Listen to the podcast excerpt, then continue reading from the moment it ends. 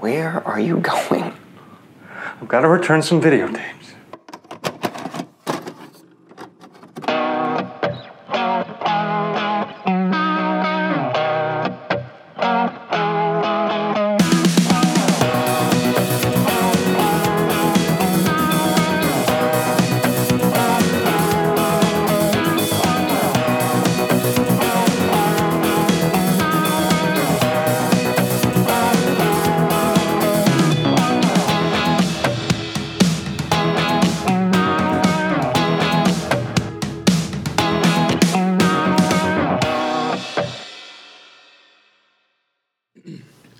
What's going on, everybody? Welcome to the first episode of a show that will kind of enlighten and puts put a spotlight on a lot of different things within the cinematic world and within movies and everything. Welcome to the first episode of Late Fees. Of course, I am Justin Davis. You have probably heard of me in so many different podcasts on this network, like 18 of them that we have. But um, I'm very proud to announce this show and announce my my co-host for the show. Um, and I'll just go around the room for for Late Fees, and I'll start on my left with Wesley Colwell. Hi guys, my name is Wesley, and uh, I've never heard Justin sound this professional before. it's kind of surreal. This is my podcast voice. I love it. Yes. I think this is my podcast voice because I've never talked like this in my life. Uh, my name's Wesley. I'm friends with Justin. Uh, and I live in Los Angeles as well. I work in the film industry, Whoa. and uh, I'm kind of a big shot. Okay. No, not at all. Um, but recently, I worked on a documentary about the movie The Monster Squad, and that's coming out this year, I think. So We're, and we're we're gonna talk we're gonna talk about that documentary down the line, down the yeah, line. Yeah. Okay, okay, Yeah. So, so the next host or the, the the next co-host on this show, you guys know this motherfucker. You've known him for years. He's been on your timeline for years. He is he is. I, I'm proud to say he's a, he's a good friend of mine. He's like my brother. I'm proud that he's finally agreed to do something like this. This is the hardest man to even get on a mic. Uh, Eric Abris. Hello. Uh, Speak up, motherfucker. Hi, everybody. I'm so happy to be here uh, on a sat- beautiful Saturday afternoon in a, in a We're se- we're in a win- room. in a windowless dungeon talking about fucking nerds.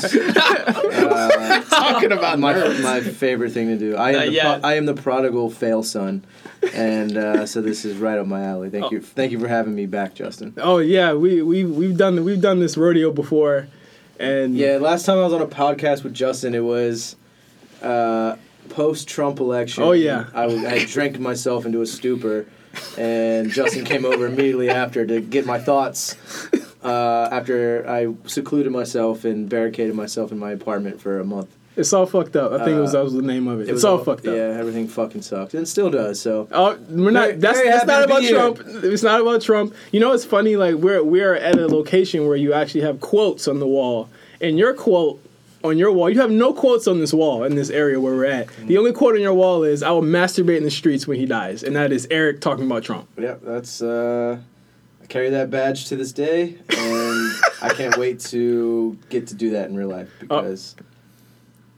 You think? Don't don't say he's gonna die. Okay, we're gonna move on. The We're feds are moving on. listening- the And- feds are listening. He's gonna live forever. And our- He's the greatest. And our final co-host on this show, this is a guy that to me is one of the most infamous personalities in the in the world. Uh, a lot of people actually want to know about you and more things about you. So this is actually a great gateway into into your mind and your and your thought process. My man, Pafifi himself, Pat Baru, what's going on? Uh, hello. This is exactly what I want people to know about it. Uh, yeah. Uh, my name is Patrick. Um, Hi, Patrick. I, I don't know. I, I, oh my god. I don't have anything to say about about me. Uh, I uh, You I'm, wear I'm, you I'm, wear funny sunglasses. I'm very happy to be here. God. That is Yeah. that is Pat off of the like if, if this mic was off, Pat would be saying all types of shit right now. The mic is hot.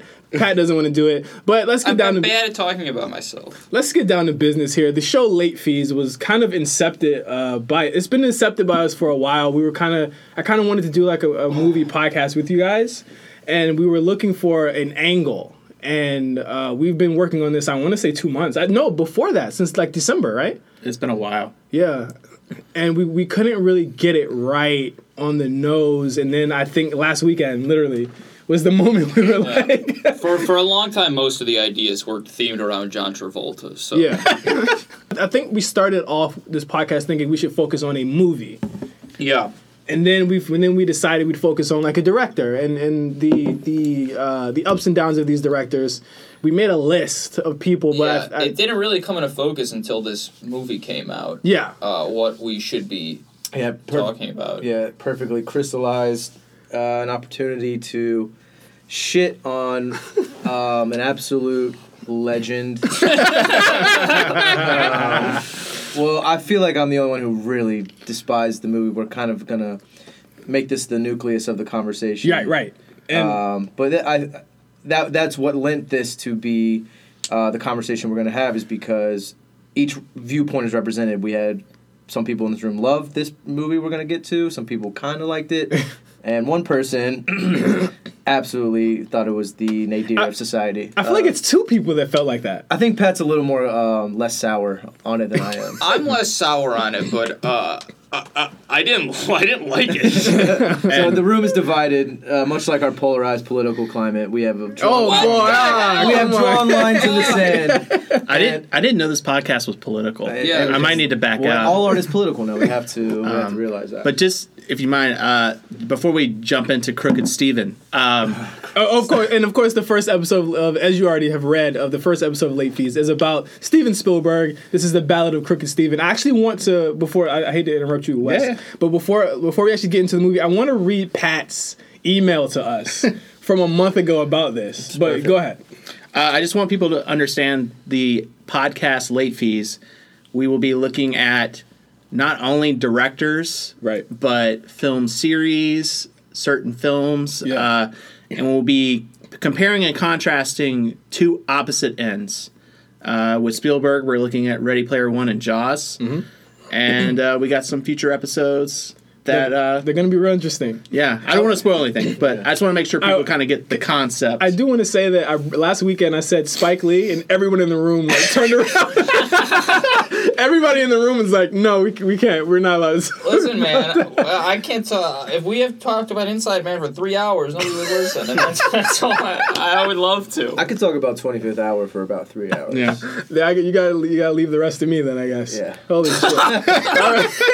So uh, the, It this stars three white people, so I'm very comfortable with talking about 25th Hour. so the one thing about this email that Pat sent, and I think we all in this room, I think me, Wes, and Eric know, is that Pat com- is completely random as to when he sends these things. We don't know when he writes them. He gets bit by this creative bug that we just are not prepared. And Pat's a man of very few words, but when he loves to, uh, when he does decide to unleash the uh, creative mind, it, it is a sight to behold. As, Uh, as was this email because I received it at like 1 p.m. on a work day and I fucking fell out of my chair. I'm gonna I'm not gonna read the whole thing. I'm gonna start from the second paragraph all the way down, and we're gonna start going into Ready Player One from here. And I think this is a great place to start on all episodes. I think we should just have Pat write a manifesto. and then we just read it off, and then we go into it. So uh, I- I'll start with I'll start with the email, and we'll just go off from there. A forgiving analysis of Spielberg's filmography could suggest he's directed as many as 10 classic films. He's credited with inventing the summer blockbuster, parentheses, who the fuck knows? He has crafted some of the most famous on screen sequences of all time. This much is not debatable. Many of his films have more than one of them. Nowadays, the man is a hack. His last great movie, Minority Report, was released before George W. Bush invaded Iraq. And while not all his movies since then have been failures, they have been collectively uninspired. Holy shit. What, Oh. what were you feeling when you wrote that? Bars. I, it's I don't know. It's I think that I think I actually finally wrote this when he said uh, the shit about uh, Avengers? n- no. I, I Oh, that don't was, even- that was Cameron. I was think Cameron. I think when he said the shit about uh, Netflix should only be allowed to compete for Emmys, and I already, I don't even like Netflix, but it was like okay, you you're just an, you're yeah. So uh, the the reputation of his late career is buoy- buoyed by his track record, but he's been irrelevant for a long time, and his stats are kind of juiced to begin with. Uh, so you're comparing him to like Well, I think that w- juiced means like I like ET isn't that good. Wow. It's fine. Like it's a good movie. I mean, like, ET's cute. Like the, the, the, the, the bicycle. ET you know, look. ET looks like a uncircumcised penis. I don't think he does not look. He's not look cute. ET's MAGA. Right. ET is MAGA. Uh, no, I don't know. I just, thi- I mean, the, I don't. I said said he he could be credited with having that many classic movies. He doesn't have that many classic movies. He's uh, he's. Why, that's why we're here. He's Okay. not that good. Okay, so the question we're posing on this first episode of Late Fees: How do you go from Jaws to Ready Player One? So everyone in this room has seen Ready Player One. I think I want to go from the, the people who did not like it onto the people that liked it. So Wes, you enjoyed it. Uh, let's go from from least extreme to more extreme because Eric's face just completely changes now. Pat, what did you think about Ready Player One? And of course, if anyone doesn't know, Ready Player One is an adaptation of who wrote who wrote the book? Ernest Cline. Ernest Cline's book of the same name, Ready Player One. It is a fantastical and kind of like on the nose, you would say, 80s and 90s tribute I would say. of, of I 80s and 90s say- pop culture and video games and movies and, and quotes and, and style and music. And the movie really takes a lot from that and uh, in a lot of ways. So, Pat, what did you think about it? Um, I. that is wild right now. Uh, okay, I didn't hate Ready Player One. Uh, it was bad. Uh, this movie is sitting at like a 70% or something on Rotten Tomatoes. I, we should do an episode on Rotten Tomatoes. That's a great idea. uh, uh, okay, so he, uh, watching Ready Player One, uh, some of the sequences are really awesome. Like Uh, uh, the car, the car, the, the car race. the car race was good. Uh, I didn't think Kong looked very good. yeah. Uh, so it, it, it looked good. I when when they did the second one where you could see it from like under the track and shit, I thought that was was very Oh, cool. also, spoilers for anyone who hasn't seen it. Sorry. yeah. Uh, Yeah, we're gonna spoil the shit out of this. yes. movie. If you haven't seen the movie, uh, Turn this off right yeah, now. Yeah, there's no point even listening to this. no, listen and just don't see that shitty movie. Yeah. That's that. I, I yeah. I'm not gonna say. I'm not vouching for the movie. Uh, uh, uh, I can't.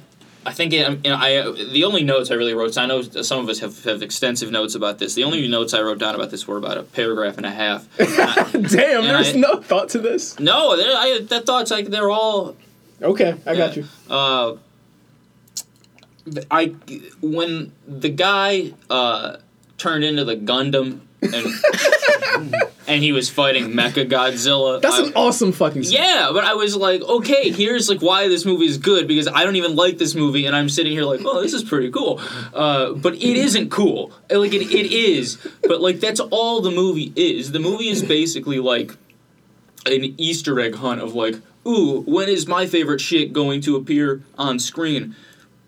Which is cool, but it's kind of a cheap way to cash in on like a four decades long prestigious career. Like th- watching the movie and this movie isn't like the post at all and i don't mean to immediately cut into other spielberg movies i, I want to stick to this one for a minute but like the post which w- was kind of fast tracked through production uh, so much so that i believe ready player one was ini initially supposed to come out before it um, it feels like really only spielberg could have gotten this off the ground which is fine in terms of who the hell else is going to say yes are they going to say yes to when he wants the rights to you know everything across any genre of entertainment that exists.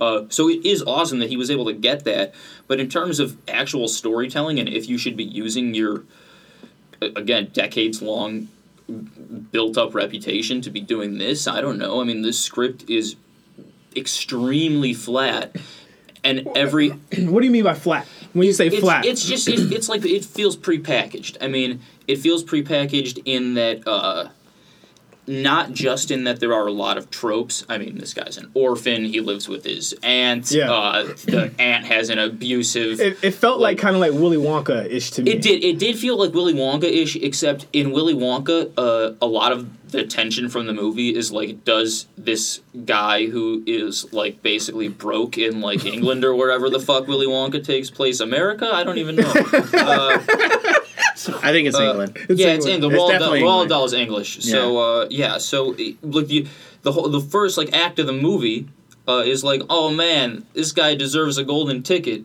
I hope he gets one. But in Ready, but in Ready Player One, it's as though if instead of waiting for a golden ticket. He like fell through a trap door and we're partying inside the chocolate factory immediately. you know, I don't care. That's good. That's good. Uh, so it, I, it does feel uh, Wonka-ish, especially in a way that like when you're watching Wonka, a lot of it is extremely like wish fulfillment esque, like who, the Chocolate River, and I mean every aspect of it. this The is this is wish fulfillment. yes, yes, and there's a, a lot of that. uh, wish fulfillment isn't bad, Right. Except when it is, and when it's all there is. Uh, like, you remember in X Men Three when that guy uh, who was Scottish played the Juggernaut, and he Yeah. said, "I'm the Juggernaut, bitch." And we like, wa- we waited for that moment. Yeah, but it, a it was weird because he was Scottish, uh, and Vinnie Jones? It was Vinnie Jones. I don't know who the fuck it was. I'm Is he, saying. is he British? I, I think he's Australian. Oh, Okay. all right. The point is, You're wrong. is in those in those in those videos, it was always a black dude doing the voice, Right, right. I get what And it was like it, it was the total his the delivery was total, and uh, so not only was it not good, it was like just it it takes you out of it a lot. Yeah. and like for I think Ready Player One is a movie that uh, portends to be kind of all about the magic of what movies can do Yeah. and what entertainment can do, which is awesome. And I like that when they get it right in in entertainment. But in this case, the entire time you're being reminded this is a gimmick. like, this is not. This is total. This is totally manufactured. Uh, okay, so I'm gonna stop you right Yeah. there. I'm gonna stop you right Yeah. there. Wes, what do you have to say to that? I mean, okay, so I did enjoy this movie, uh, but I also recognize that there are a lot of problems with it. Right. So, I mean, he's not too far off in some some regards. I just enjoyed the viewing experience way more than he did. Yeah, I, I think Um, it's a movie that on all cylinders, when it's when it works, you're it's tugging at your nostalgia nostalgia strings, and it's like, yo, this is shit that you've always loved. Yeah. I, I think if uh, Sorry, I just threw up in my mouth. We're gonna get to you in a second, Eric. I, I- I, know you're waiting. I think if another director had maybe done it, it, it probably wouldn't work as worked as well for me. I mean, I have a lot of mixed feelings on latter day Spielberg, but I still think that he's like at the end of the day like a master craftsman. Like I mean, this is a guy. it guy makes it worse. What, what this do is you a mean? this is a guy that in like 1993 he directed Jurassic Park and Schindler's List in the same year. Yeah, like that's crazy. who the hell else can do that other than like maybe like a Ridley Scott, who I also have a lot of mixed feelings about, but he's a fucking workhorse. Like, yeah. Um, but I I don't know. I don't think Ready Player One is like the worst example of Spielberg. I think there's other movies that we could point to for that, but um, it definitely has its problems, and I think the biggest problem for me is uh, character.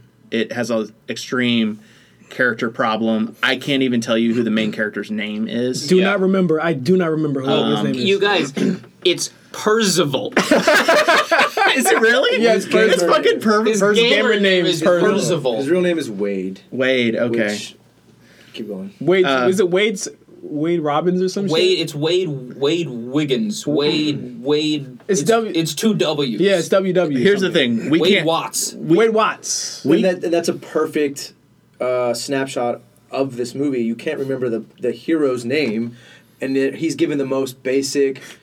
John, it's it's meant to evoke images of John Wayne, Wade, John Wayne. That's how I was saying. He's he's the avatar of of of every classic Spielberg Hero. Hero, handsome white guy, bland, is sort of the everyman, but that term has sort of been bastardized to mean just white guy who we can who who we can uh, uh, project our um, uh, our insecurities onto. Like, oh no, this is this is what heroism is, and it's just this ultimately vacuous, But isn't uh, that isn't that what empty the shell of a, of a character. isn't that kind of what the movie wants to do? I felt like the movie wanted Percival to be me, or the person beside me, or the person in front of me. he, the movie wanted Percival to, and we should get back into what Wes was saying in a second. But the movie wanted Percival. I felt like, and this was the ultimate failure of the movie. Uh, the movie wanted Percival to be like, what's his name, the old nerd who created Oasis, Halliday. Halliday, yes. They like were the, the entire movie. They were like tr- attempting to draw all these parallels, being like, oh, if he realizes like what Halliday had realized was wrong about himself, then he'll be able to solve the puzzles and grow as a person. But like he wasn't anything like Halliday. Like he had a bunch of friends. He was em- like he was embracing the shitty hand that life dealt him without being like a shithead about it, and he wasn't like some antisocial bastard like Halliday. Like Yeah. so that uh, I the character problem 100% i would have bought everything else hook line and sinker but everybody from wade watts played by the guy who isn't the 13 reasons why guy Yeah. or the guy from uh, the lobster are those the same person They're No, all different people. yeah right they are. well, they're, they're, it's three different guys Three right? different guys. He's the kid from Mud. That's what I know yeah. oh Yeah. well wade watts i love you in mud Tye Sheridan. Yeah. tye Yeah. sheridan you're fantastic in mud uh, don't do another spielberg movie um, Shit, I, I go ahead, go ahead, Wes. Well, as a we Percival is definitely like a boring ass character, and if that's all the movie had to offer me, I probably wouldn't have enjoyed it. Yeah. Uh, I think where I got interested in the film is actually uh, Halliday. Like I, I thought Mark Rylance was kind of great, I liked his performance. and well, it was one of uh, the best parts of the movie I and him. it drew me in and like I, wanting to know like where he messed up and like how problematic like he's a very problematic character Yes. Yeah. like he's very uh gamer gatey Yeah. like with his uh Look, his basic. I mean, for, for, uh, forgive me if I've misinterpreted this, but I'm kind of just reminding myself. Uh, Yeah. He basically uh, fucked up his relationship and then like devolved into like self-loathing and then created a fictional reality. Yeah. Okay. A fictional reality where anyone could be whatever the fuck they want Yeah. to be without having to face anything in the real world. I, I kind of noticed that parallel, and I was like, I know there's probably a lot of people in this theater right now that would really love this fucking place. Yeah. But it's not real. I And it- will say, in while it is a little like of a weird like, should we be endorsing this like checking out of reality and uh, Yeah. going into a fake reality? It was a pretty deft move, and this is completely unrelated to character. But for all the problems I had, I think with world building, which I haven't even fleshed out in my head, it was a pretty good blanket decision to be like, if you make money in the game, which anyone can do, it's kind of like making money in the real world, even Yeah. if you live in the hood. So like whatever, like it's fine. uh, like if you're really good at the game, you can still live in like a trailer tower. I hated how he bought those items, Oh, and when as soon as he bought them, I was like, he's gonna use those for the rest of the fucking movie, yeah. isn't he? It was just like stuff like that was just such a like. That's what I mean when I say prepackaged. Like you've seen every part. Every of it Spielberg before. movie does that. That's we're, we're, we're gonna get to it. I just finally watched the post, and yeah, they do. and there's a lot I want to talk about character, but it would require me going into like my Jaws coverage. So I'm gonna hold off. I just want to say it so we don't forget about it. All right. Uh, but but uh, other than the character problems, there were still like sequences that I like enjoyed immensely. I think a lot of the action sequences, even though we don't have that strong character to latch onto, like I don't know, he still knows how to shoot the hell out of an action sequence. Like the the race at the beginning of the film is incredible, Exhilarating. and it's something that I didn't think I'd be into at all. Like when these trailers were coming out.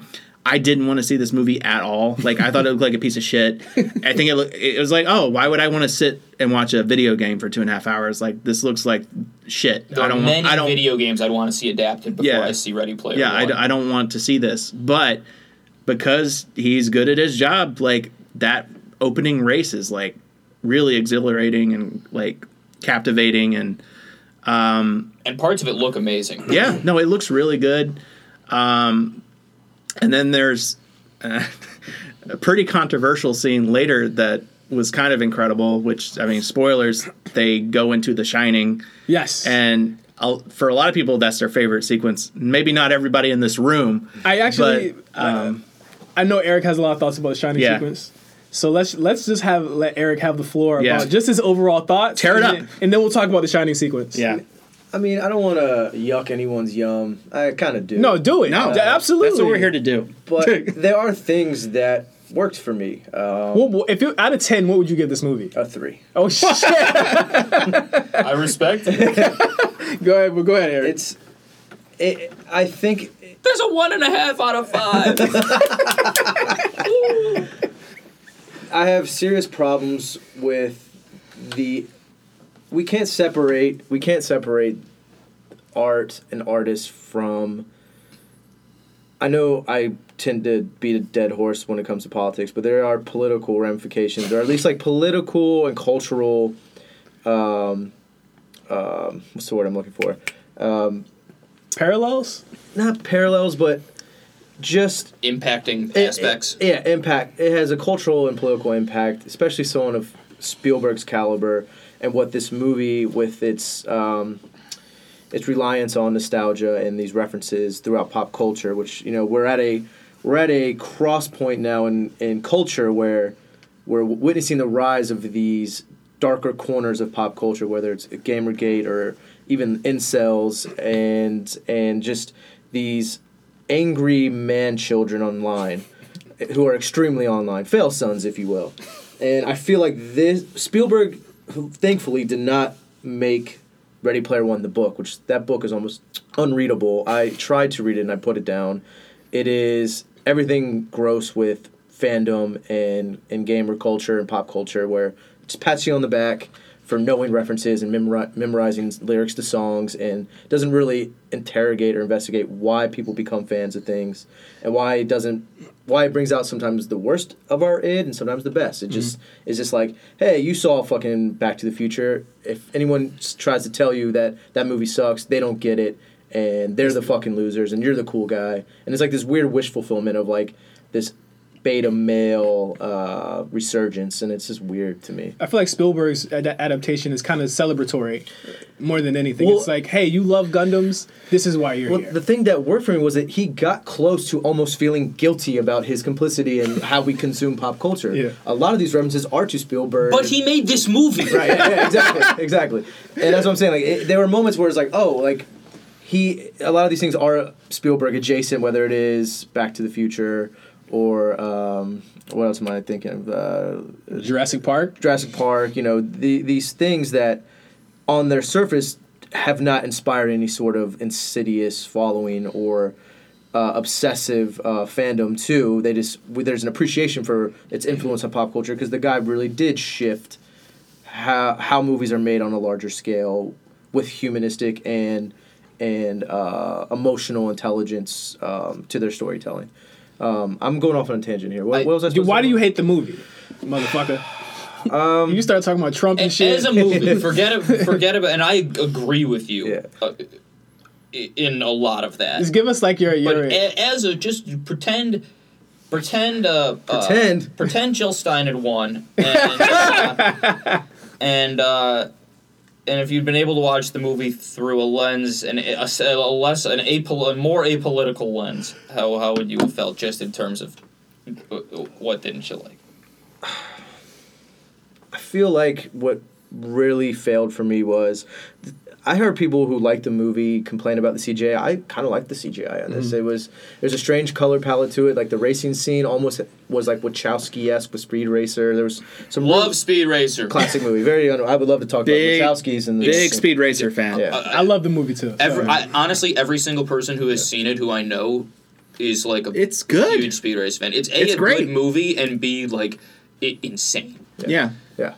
And, you know, Spielberg still, no matter what we think of his paint by numbers sort of approach in his later career, like Pat was saying, The Post or, or Bridge of Spies, the guy is still a hell of a director of actors. And even though there isn't much human uh, qualities on screen, they are sort of reduced to these two dimensional things. And I think that might be the point because that's what uh, video games and our obsessive consumption of culture kind of does to things. I thought we got great performances out of Mark Rylance, so we're, as we were saying for Halliday, and even Olivia Cooke as Artemis. Yeah. Yeah, she's great. Who, and this kind of will tie into why this movie frustrated me was sort of reduced to this like she was a better gamer than uh, Percival, Percival. but yet she sort of just shows up and he explains how things work. Like if her and Lena Dun- not Lena Dunham, uh, Lena Waithe's character are these um, proficient and and expert gamers. They took a lot of like mansplaining from artists Oh, from, God. from from Percival of like this is what Percival. how Percival yeah, even. Percival, Dear Percival, Yeah. whatever his Um, name. I hated Lena Waithe's character. She's just not a good actress. I just Who's did, Lena Waithe? She was uh, H. H. H. Oh, okay, yeah, and yeah. I just thought that having her, I, and I, I hate we're skipping ahead to this, having her like buoy the the shining scene, kind of like like on the second watch of this, I'm gonna hate. I'm probably gonna like like it less because I just don't like her character in the movie. She's unconvincing in every single scene that she's in, even when she's like doing action scenes driving. Yeah. I'm like, how can you be unconvincing Yeah. turning a wheel? great, Yeah. ri- great writer, great producer. She is a force to be reckoned with, and I'm so glad her career's taken off. But sh- we gotta have a conversation. We gotta have a, we acting. have to have a dialogue about Lena Waithe. can, can we talk about how the movie is uh, a little racist and making her deal with the cops at the end while everybody's getting celebrated? oh, absolutely. sure. Subtle. Oh, Yeah. uh, we want to talk about racism. The, yeah. two, also, the two Asian kids. yeah, the one of them turns into a Gundam. Yeah. Uh, also, they're I mean, they're both ninjas. even in the even in the Shining scene, the like character who like falls for like the scary situation and gets wandered off, like it feels like racism from like the 1800s Yeah. Almost. like it's very like Spielberg made a really old school movie. Yeah, it was like, it's like '90s old school. Like they, they, everyone was clearly slotted into their parts. Like Lena Waithe, you are this. Yeah. Little kid, you will continuously make jokes about you being eight or whatever. However, Yeah. fucking. He made how many jokes about him being a kid in that movie? Also, he knew karate, Yeah. Oh my god, it was like just in real life. Also like the stakes. I mean, and I enjoy this movie, but you guys are really like turning me right now. but the, sta- the stakes in this movie. I like it why, too. why is the CEO driving around with a gun trying to kill somebody in I mean, this that's, movie? that's, that's Jeff Bezos in a couple of years. Anyway. That's gonna- that's- Okay, Yeah. if Bezos, you've seen him without a shirt on. We all have. if He's he were little walking around with a gun, I'd be like, okay, I don't, I'm leaving. But fucking Mendelsohn, when he had the Sorrento gun, is Bezos or like uh uh I uh I what's his name Eichberg what's his name Iger, Bob Iger. Iger. Yeah. Bob Iger. like the, the truly Well, imagine Les Moonves out there with a fucking. I imagine Bob Iger has a thousand Ric Flair robes, and if he was doing it, he'd be definitely out with no shirt on. the the thing with stakes and you know the C- a CEO driving around with a gun is uh, the movies like one of it's the worst moments for me when I knew like okay I definitely I don't like this movie. Uh was when like Mendelsohn like throws open the back of the truck and he's like got the the gun in there and he's like Oh my god, the egg. like he just can't believe it. Like even though the entire movie he's been chasing this guy because this guy's really good at finding the egg and he's gonna find the egg. Yeah. Then he- the guy has found the egg and Mendelsohn can't believe it. Like there it is, there's the egg and his hand like wilts with the gun in it and then he's like, you know, the next thing you know he's being loaded into the back of a squad car. Like what what with, is with the security detail, I, I didn't like her character either. Like her character just existed to just be an annoyance. Yeah, she had no character development. All I could Yeah, think of was uh, gender uh, hunt uh, hunt for the wilder people, the cop and the uh, the social the social worker and that. that That was all I could think of watching good. uh, Mendelsohn. And, Yeah, and I- what's her name? I think as a whole, the movie just really s- has less stakes. Like I feel like if I was eight, I would be worried about it. But I think like as an adult, it was like there's no way he's not going to get oh, it. Oh, yeah. I think more than anything, I just loved. I just love like the nudges towards shit that I that I like, like the Shining scene. And if anyone hasn't seen this movie, there is a scene where Steven Spielberg, I, I he didn't do it like frame for frame or or sh- like shot for shot. I could be wrong, but I think they took 4K scans of The Shining and house or the the hotel. well, like I think of the film. Oh, wow. Like 4K scans of the film and inserted their characters into that somehow. I, That's- I could be very wrong That's about C- that. so that's CGI on top of fucking CGI. on top of a movie that came out in 1980. Holy shit! So like So, they they literally It's very impressive. recreate the whole Shining hotel, uh, complete with typewriter, the the blood hallway, the uh, the woman in the bathtub, the the ballroom scene, all of that is recreated, and they, they play you know they play you through that as far, as part of one of the keys that they have to find. I thought the scene when I first saw it, I popped, I marked out huge. Like I thought that, like as just as far as a, a scene that has been created in 2018 that like faithfully recreates something that I really really love, and I'm a big horror movie fan, and Wes is as well. I think that got me, and as soon as I saw that, I was like, okay, I'm all in on this movie. Yeah, and I will say, like, depending on how you feel about it, uh, but when that happened in the theater, my entire theater went insane. Yeah. and it was one of like the most surreal experiences I've actually had watching a movie in the theater. Like, like everyone seemed to be liking the movie for the most part up until then, but like when that happened, people were like.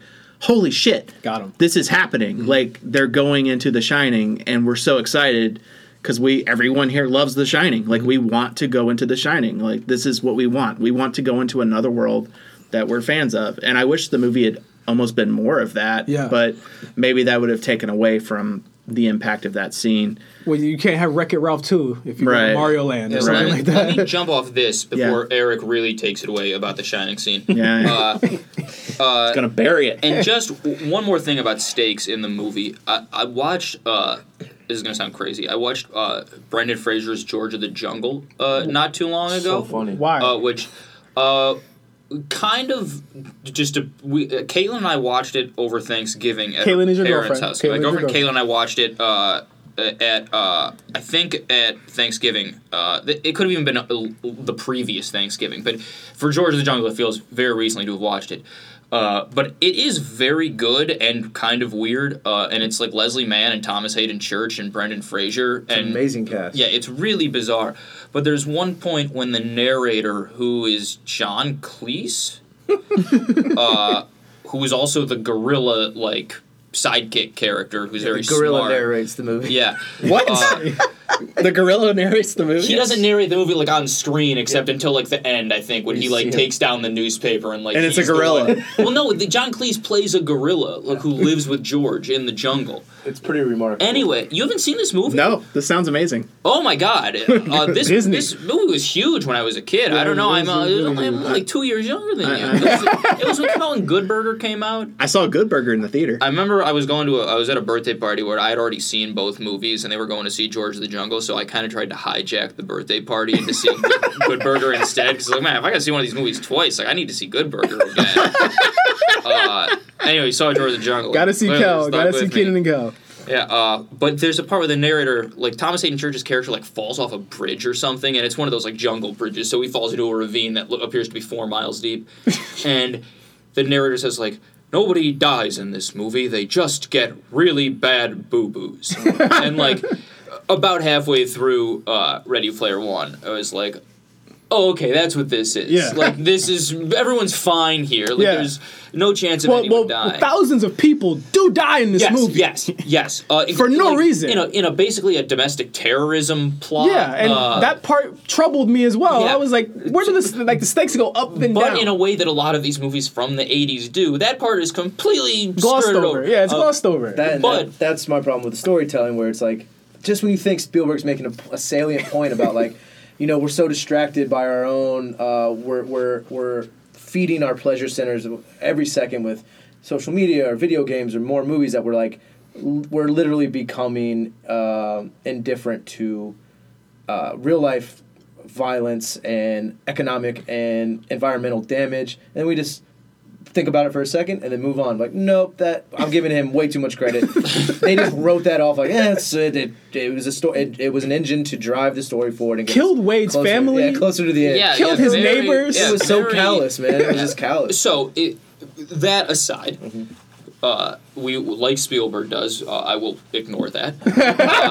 Uh, and uh, so in, uh, in terms before, of the Shining sequence, yeah, the, Uh, Eric, the Shining scene. This- well, sequence. let, let me let me just Yeah. say one thing about Yeah. Shining sequence. I think I did not see this. Uh, uh, unlike Wes, I didn't see or you. I didn't see this movie uh, even close to when it came out. Yeah, I saw it By the last time, week, I think. yeah, I saw ago. the movie uh, two weeks ago. I saw it two weeks after it came- came out. Yeah, Did, yeah. I, did I see it first? Yeah, you guys both We- saw I when s- people were seeing it. I think I saw it before you. So I, I might Like have a saw- day I- before. I saw it two days after he did. I saw it on a Sunday. Yeah. So yeah, So the opening weekend though. yeah, it was still Yeah. opening weekend. so for a lot of these movies, and this is probably what's going to end up happening with with Avengers too. Um, Oh uh, god. and I, th- I, th- I have a feeling that I'll like it more than probably anyone here did. Uh, but You're one not. of the reasons I'm- being eh, Pat, you're not gonna like Infinity War better. okay. We, we, we shouldn't talk about this right now. Uh, is I, I went I went to the movie uh, on a weeknight, uh, and this was like two weeks ago, so it had been out for a very long time. I got to ArcLight like early, like, pounded a beer in the lobby, went to the concession stand, got the hot dog, uh, got a beer. Uh, Sour Patch Kids were the member item, so it was looking good. We you painted the picture, Pat. Tell Yeah. us what happened. So anyway, I'm in there, and I know like with this movie, I'm like, oh, I know there's a sequence in here I need to be looking out for, Mm-hmm.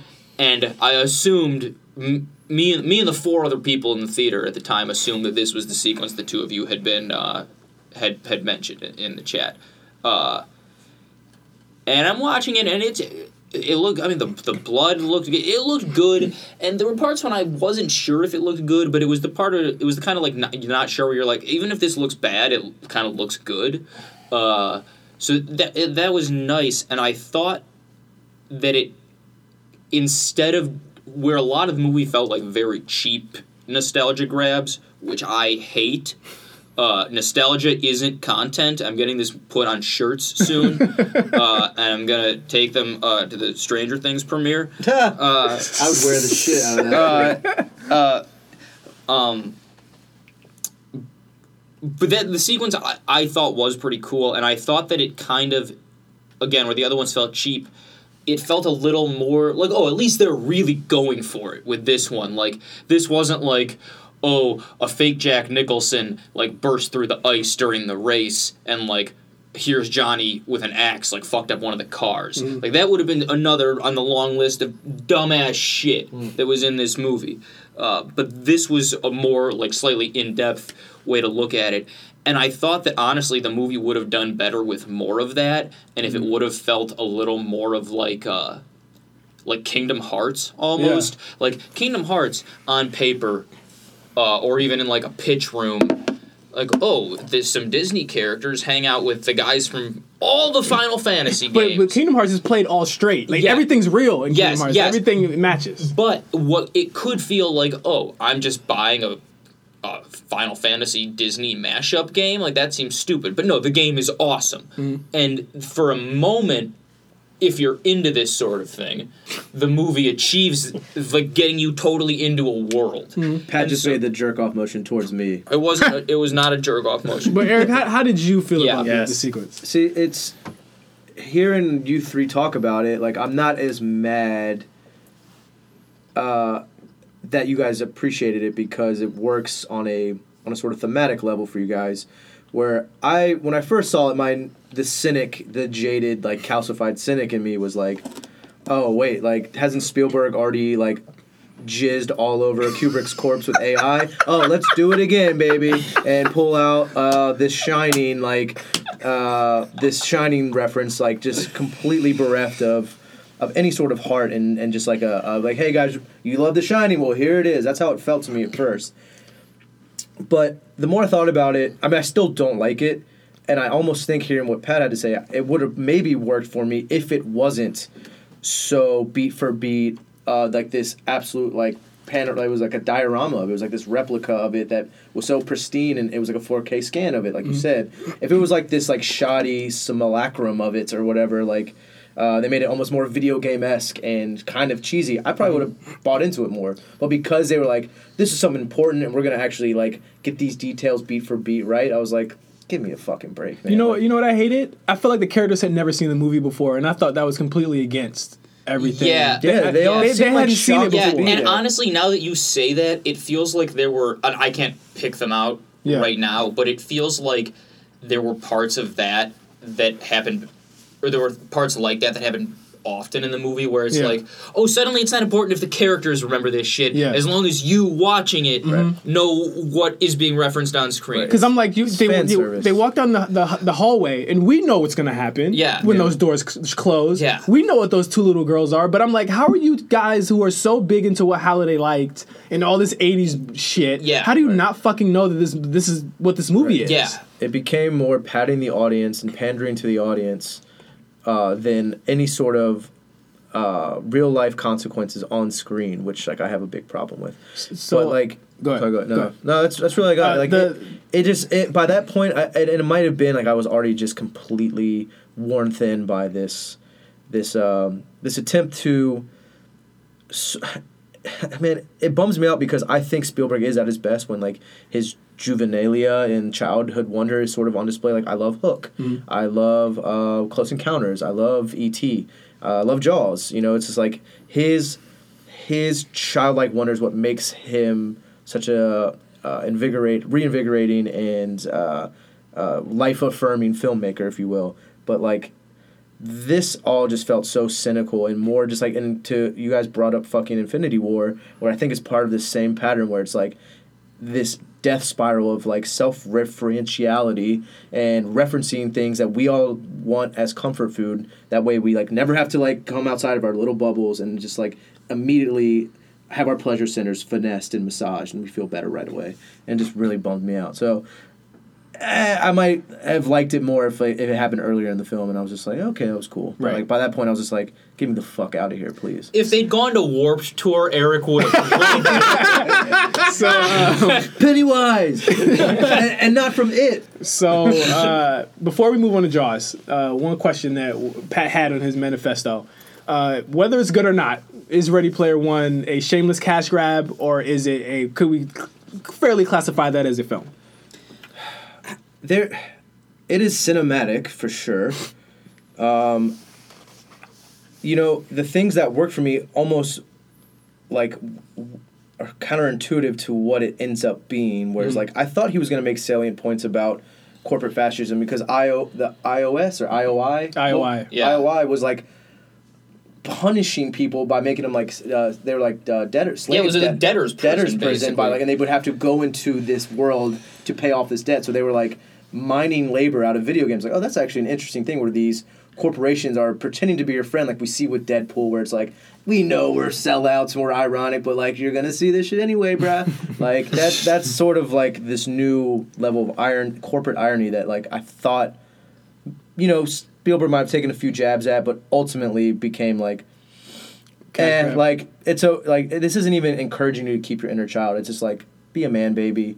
Uh, it's okay. Um, you need your your your entertainment and pop culture. Um, uh, like I said, pleasure centers always activated, and it's okay if anyone. It's not okay if people question it. They're wrong. You're right. So cash grab, Cash grab. uh, Wes, cash grab, real movie. I think it's a real movie. Um, you know, I, I have a lot of problems with it, but I think it's Spielberg's best blockbuster in a long time. And uh, I think there are hints of like, I think there are hints of like uh, that Spielberg magic from his like better movies like Jurassic Park or Jaws. I think there's hints of it. I don't think it's all there Yeah. but I can tell that he, for some reason or another he is excited about what he's making in this movie. I don't think he gets everything. I don't think he gets all the references and stuff. But luckily the movie wasn't as like uh luckily the movie wasn't as like obsessed with being self-referential as I was afraid it would be. Like I thought it was just going to be the most unwatchable thing ever. um, but uh, yeah, I don't know. Like it's not perfect. There's definitely things I have issues with, but Real movie. I think it's a real movie. Pat, cash grab, real movie, real quick. I mean, I saw it on the screen. It's a real Yeah, it's a movie. movie. Like, it's I'm not- saying, like, not a right, you know what I mean. It's- Don't- don't- don't be uh, literal. The, the, the thing, I'll, I'll say real movie. Uh, the it's kind of cool. It's it's horrible and uh, kind of shitty that uh, somebody could make this movie honestly. I mean uh, i think that the part of the email that wasn't read uh, i started off by saying spielberg is extremely famous. He is more he's one of the most famous people in entertainment. He's the most famous director. Most people couldn't name another director. Most people couldn't tell you what a director does but they know that steven spielberg is a famous one. He's the he has achieved the definition of of fame. Uh, and so, and only through that could he have acquired the rights to everything that's in this movie. And there is something to be said about just the ability to do that. And I do think that on some level that is really cool uh, that somebody could get that powerful uh, that they could that they could manage to make this. Uh, it's not a good movie. Uh, the script is bad. But yeah, Percival is spelled with a Z. uh, but yeah, I mean it's it's it's a better movie than uh, the Post. Jesus Christ. So that was our, our consensus on Ready Player One. We are about to get to Jaws right after this break. We'll be right back on late fees. Yo, it's my man MC, one half of the RSPM boys, and as I pay my dues for my unfortunate heat bet, the show gets a Duval County takeover this week. The mind behind Random Acts of Podcast, our good brother Ampavelli takes over as host and joins the Platinum Chanel boy himself.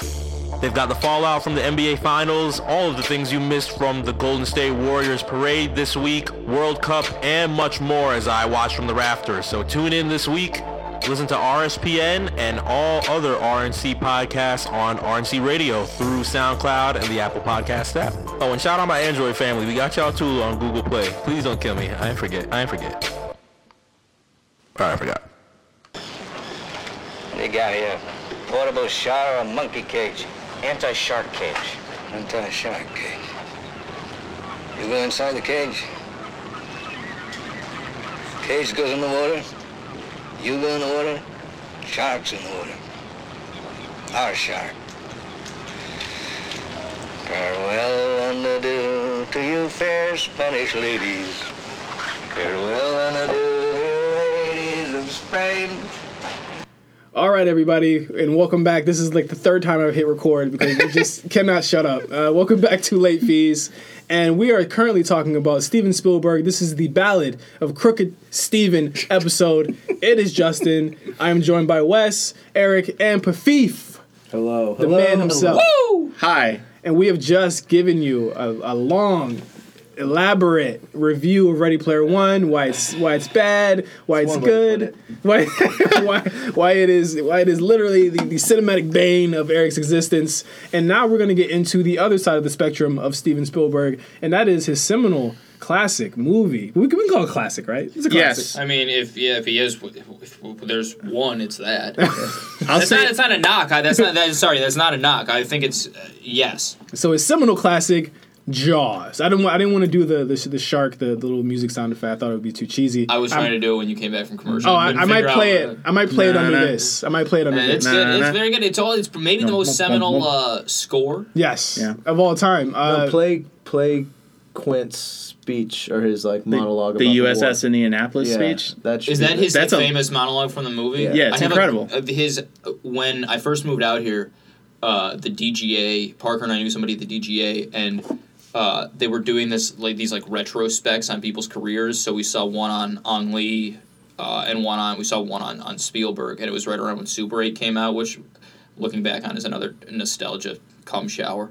And, God. uh, right. a bukkake, if you will. but anyway, uh, Nostalgia Bukkake. Uh, What's, what's this podcast rated? uh, it's uh, uh, Only and- thirteen year olds can listen. All right, this, Polanski over here. this is, uh, it's good. Okay. we're done. one episode, one and done. I think that's just come. Uh, Remember that? it was. Uh, I can't. My mom can't listen to this anymore. well, we can edit this this this part out. Leave it in. Leave it in. uh,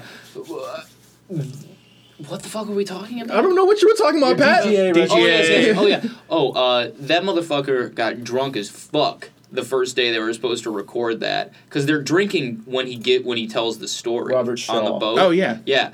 no, he was an alcoholic. Yeah, and they're like, okay, we'll just drink during the the scene, and he uh, drank.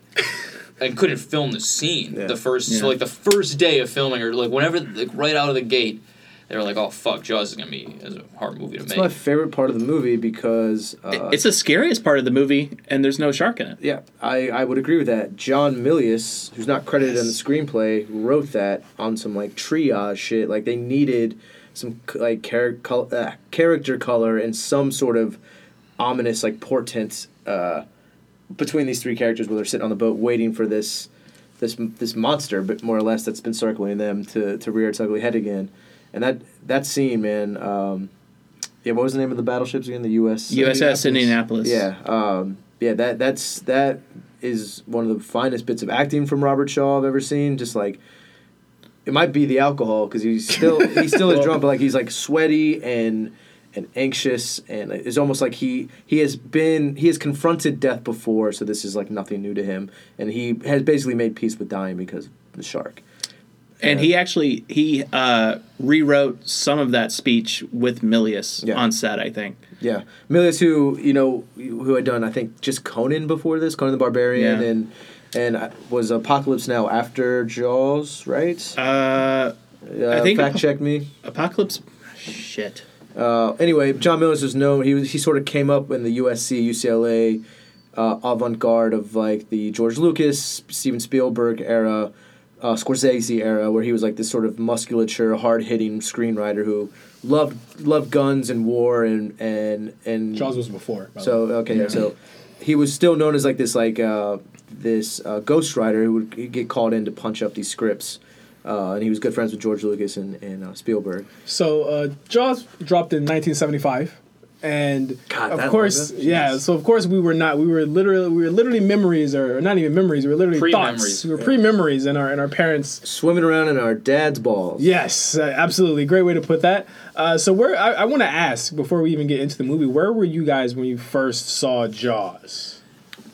Uh, I I hope somebody has a better uh, version of this because I don't know. Uh, I, uh, I like a lot of other movies. My earliest memories of seeing it, whether they're actual memories or just memories I've created uh, in my head, uh, where memories tend to be.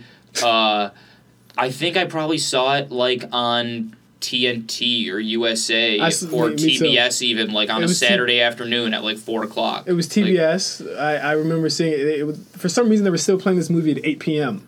at night for some strange reason. So yeah, I that's- mean, th- and TNT or like whoever, like back in the ni- '90s, early noughts. I mean, I'm sure I saw this before I was 13. yeah. Uh, they they showed shit like that No. like during the day. Like Mm-hmm. it's and TNT it's- was dope, yeah, T- and they had Monster Vision. Um, Yeah. Yes, I- I love yeah, Monster I remember Vision. Monster Vision. Yeah. Yeah. and AMC showed a lot of this stuff. Like AMC used to show movies Yeah. all the time, All day. as opposed to just a million zombie shows. And into the Badlands. Yeah, and into the Badlands, which I'm actually kind of curious about. Uh, but, Don't don't be. uh, but uh, yeah, I mean, I I think it was that's one of the reasons that it's it's kind of a. I mean, obviously, by the at the time I saw it, I probably saw it five times before I knew anything about its reputation as like the the first blockbuster or whatever. I probably hadn't even thought about the, what a blockbuster. was. I'd probably even differentiate between block. I thought everything was a blockbuster. And it's it's funny that like we we know what we know we what we know of blockbusters now is what we see every single summer. But back in the seventies, the blockbuster was completely different. Like this was a blockbuster movie. Yeah, yeah, and I mean it's cool uh, that it, it's kind of cool to me to have to have experienced it in the complete opposite mm-hmm. way. Like I, I- I imagine if you saw that you said seventy five, I think mm-hmm. when if you're seeing this in seventy five, like you're going and like it's like you're like one of the reasons that the, everyone here is so cynical about not just Avengers necessarily, but about all, all of this shit is because i i there's always a next one. Like mm-hmm. there's never there, like imagine being like oh. Um, like a movie's really popular, like Yeah. that. That's crazy. Like, well, uh, like, oh, I have to, I have to go to the the theater to see the movie about the shark. Yeah, like like, that. like Jaws didn't end with another fin coming out yeah, the water. Yeah, You know? In- in uh, the- in Jaws after two may have, but uh, but at this point, like you just had to you had to go to the theater to see this movie, and like nowadays, a movie that gains word of mouth is a lot of times is more exciting than, than any of these blockbusters that get peddled regularly. It's rare for a movie to be to have good word of mouth, Right. and uh, I think it's it is cool uh, to have seen it. Like just like my- dad was probably like, oh, this, this movie's really famous, or like, oh, this is a really this is a good movie. Uh, but I, I don't I don't recall having any. Uh, I, I, um, if it wasn't that, it was I watched it on like a family movie night, Right. or something. What about Uh, you, uh, Eric? I think mine was similar. Um, my dad was pretty uh, integral in like sort of introducing me to to um, like early cinematic experiences. movies that he grew up with, movies that he loved. I I remember watching like Animal House when I was like six. Jesus Christ. And like and it's- Problematic. I mean, and you see Future why, episode. You see why I am the way I am today, but um, you know, so those movies that he loved, if they were on TV and he knew that they might have been edited or whatever, he would probably let me watch. And I think yeah, and he used to make like the. Uh, the Roy Scheider uh, speeches and shit while we'd be out on a boat. Like we grew up on the water, and he he'd always you know he had a pretty morbid sense of humor. So like he he tried to scare us and make these shark shark jokes while we were out on the boat and stuff when we were kids. But I remember yeah I remember watching that in the living room at like at age seven or eight. Um, not really being scared because I didn't really have a grasp of like mortality and and and and th- the, you know you're when you're seven all you know is like I'm gonna live like this forever. I'm gonna be uh, protected by my parents and life. There is no end to this, right? Yeah. Yeah. Uh, things don't really become scary until you realize that like no I- shit is really bad. not to interrupt you because I want to keep hearing this, but I, I just talked about this with somebody where like when I was five, six, seven, I would watch horror movies all the time with my grandfather, and I thought they were like fun and funny and like That explains a lot. Yeah, yeah, no, but like it didn't bother my, me. My man's but, wearing a Fangoria shirt right now. Yeah. yeah, it's coming back. Fangoria's coming back. All right. Um, but when I like turned ten, I turned into like a total wuss, and I was terrified of horror movies, and I couldn't watch them for like Same. three years. And I think it's because when you get older, you do grasp mortality, and you're like, "Holy shit." This can happen to me. Yeah. But when you're a kid, you're like, "This is great. What's Yeah. that red stuff?" Yeah. Like, Jaws manages to skirt that a little bit because I, I- I am so scared. Or uh, as a kid, I was cripplingly afraid of stuff you weren't even supposed to be afraid of. uh, like, uh, I remember I saw the Blob on TV really young as a kid. the, the 80s version And or the 50s? I, I, I don't both. know. The whi- 80s version's fucked up. Whichever one, Kevin I don't. In that, right? I don't Yeah, know which one it it's great. was. I think it was in color. Then it was the 80s, 80s version. one. I Yeah. think it has They kill kids in it. It's great. A kid like try. They, they end up kind of. Sh- uh, is there a kid who's in a cowboy costume in it? I don't think so. Well, but- either way, you're not supposed maybe to I'm be wrong. as scared of the blob as I was when I saw it. Nor are you supposed to be cripplingly afraid of Mars attacks. Uh, you were afraid of Mars attacks? So so afraid of Mars attacks. I don't know if it's because uh, I was just like a couple years too young for it. Yeah. I I didn't know even until years later. Like when somebody said it, I was like, "Oh, holy shit! Of course it is." But when somebody said like Mars Attacks is a is a satire, Yeah, it's a like comedy. yeah, it's not a scary movie. I was like, What? Eric, what are you doing? It's my ringtone. Sorry. Eric, li- Eric is here looking at butts while we're talking about Mars attacks.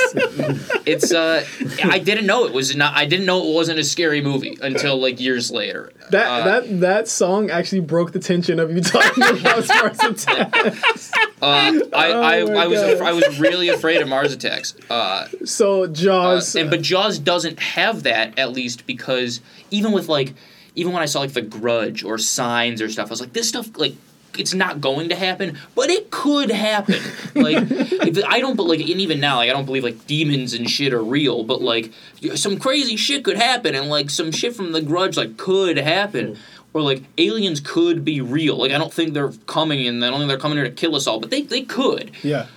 Jaws, if you're not in the water, a shark isn't going to get you. like there was no.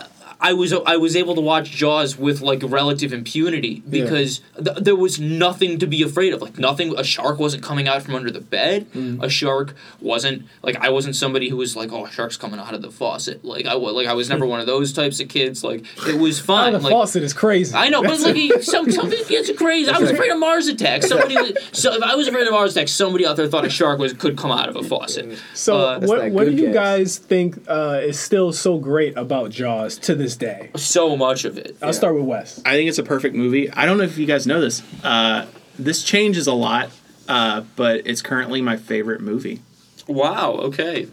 It was You was. just watched it. I did just watch it, but I I've been claiming that it's my favorite movie for like a year and a half now. It's, it's good. That's a big. That's Uh, a big. It's like a it- solid thing to say. It just dethroned Goodfellas. okay. Wow. It's it's it's the but- pacing is much better than Goodfellas. so, so But good, good. Goodfellas could come back. Could come back at any time.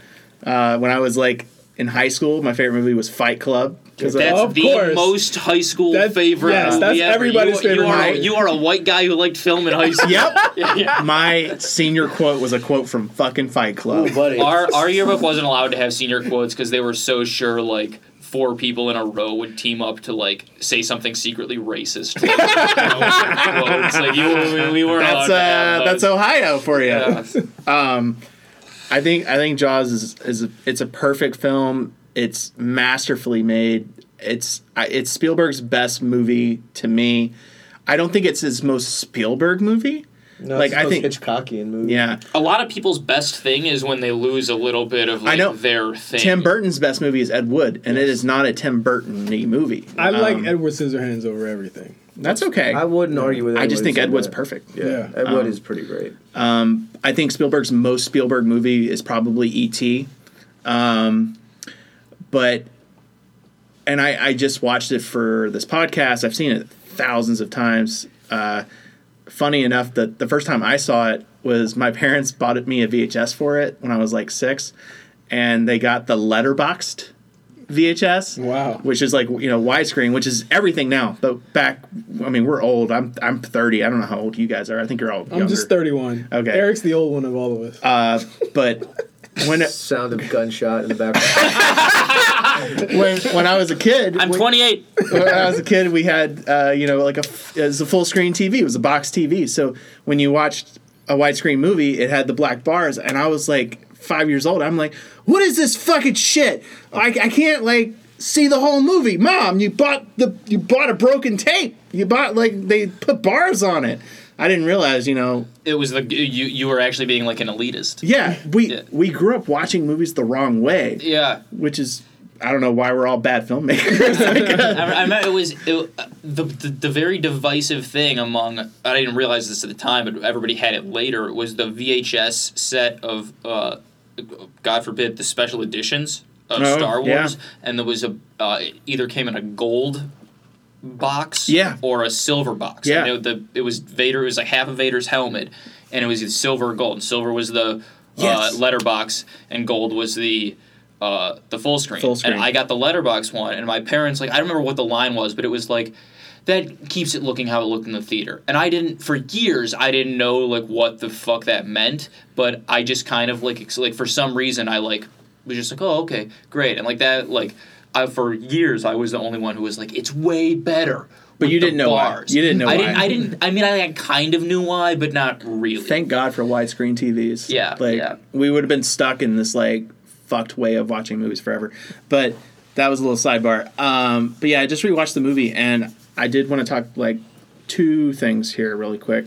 Bring out the notes, baby. Bringing out the notes. God, remember just fucking VHS in general. I, I bought Braveheart uh, Ooh. on VHS. Was which it split? Two VHS Yeah. tapes because it was over three hours long. You kids have no idea the struggle.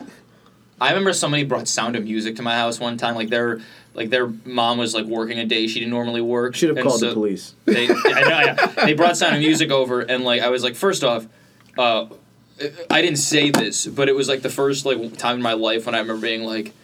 There's no fucking chance we're watching this. Uh, uh, I don't know what this is, but I can assure you uh, we will not be spending any portion of the day watching this, especially because it's fucking two tapes. Uh, I don't know. Again, don't know what it is. I don't need it to be even one. Uh, sorry. Yeah.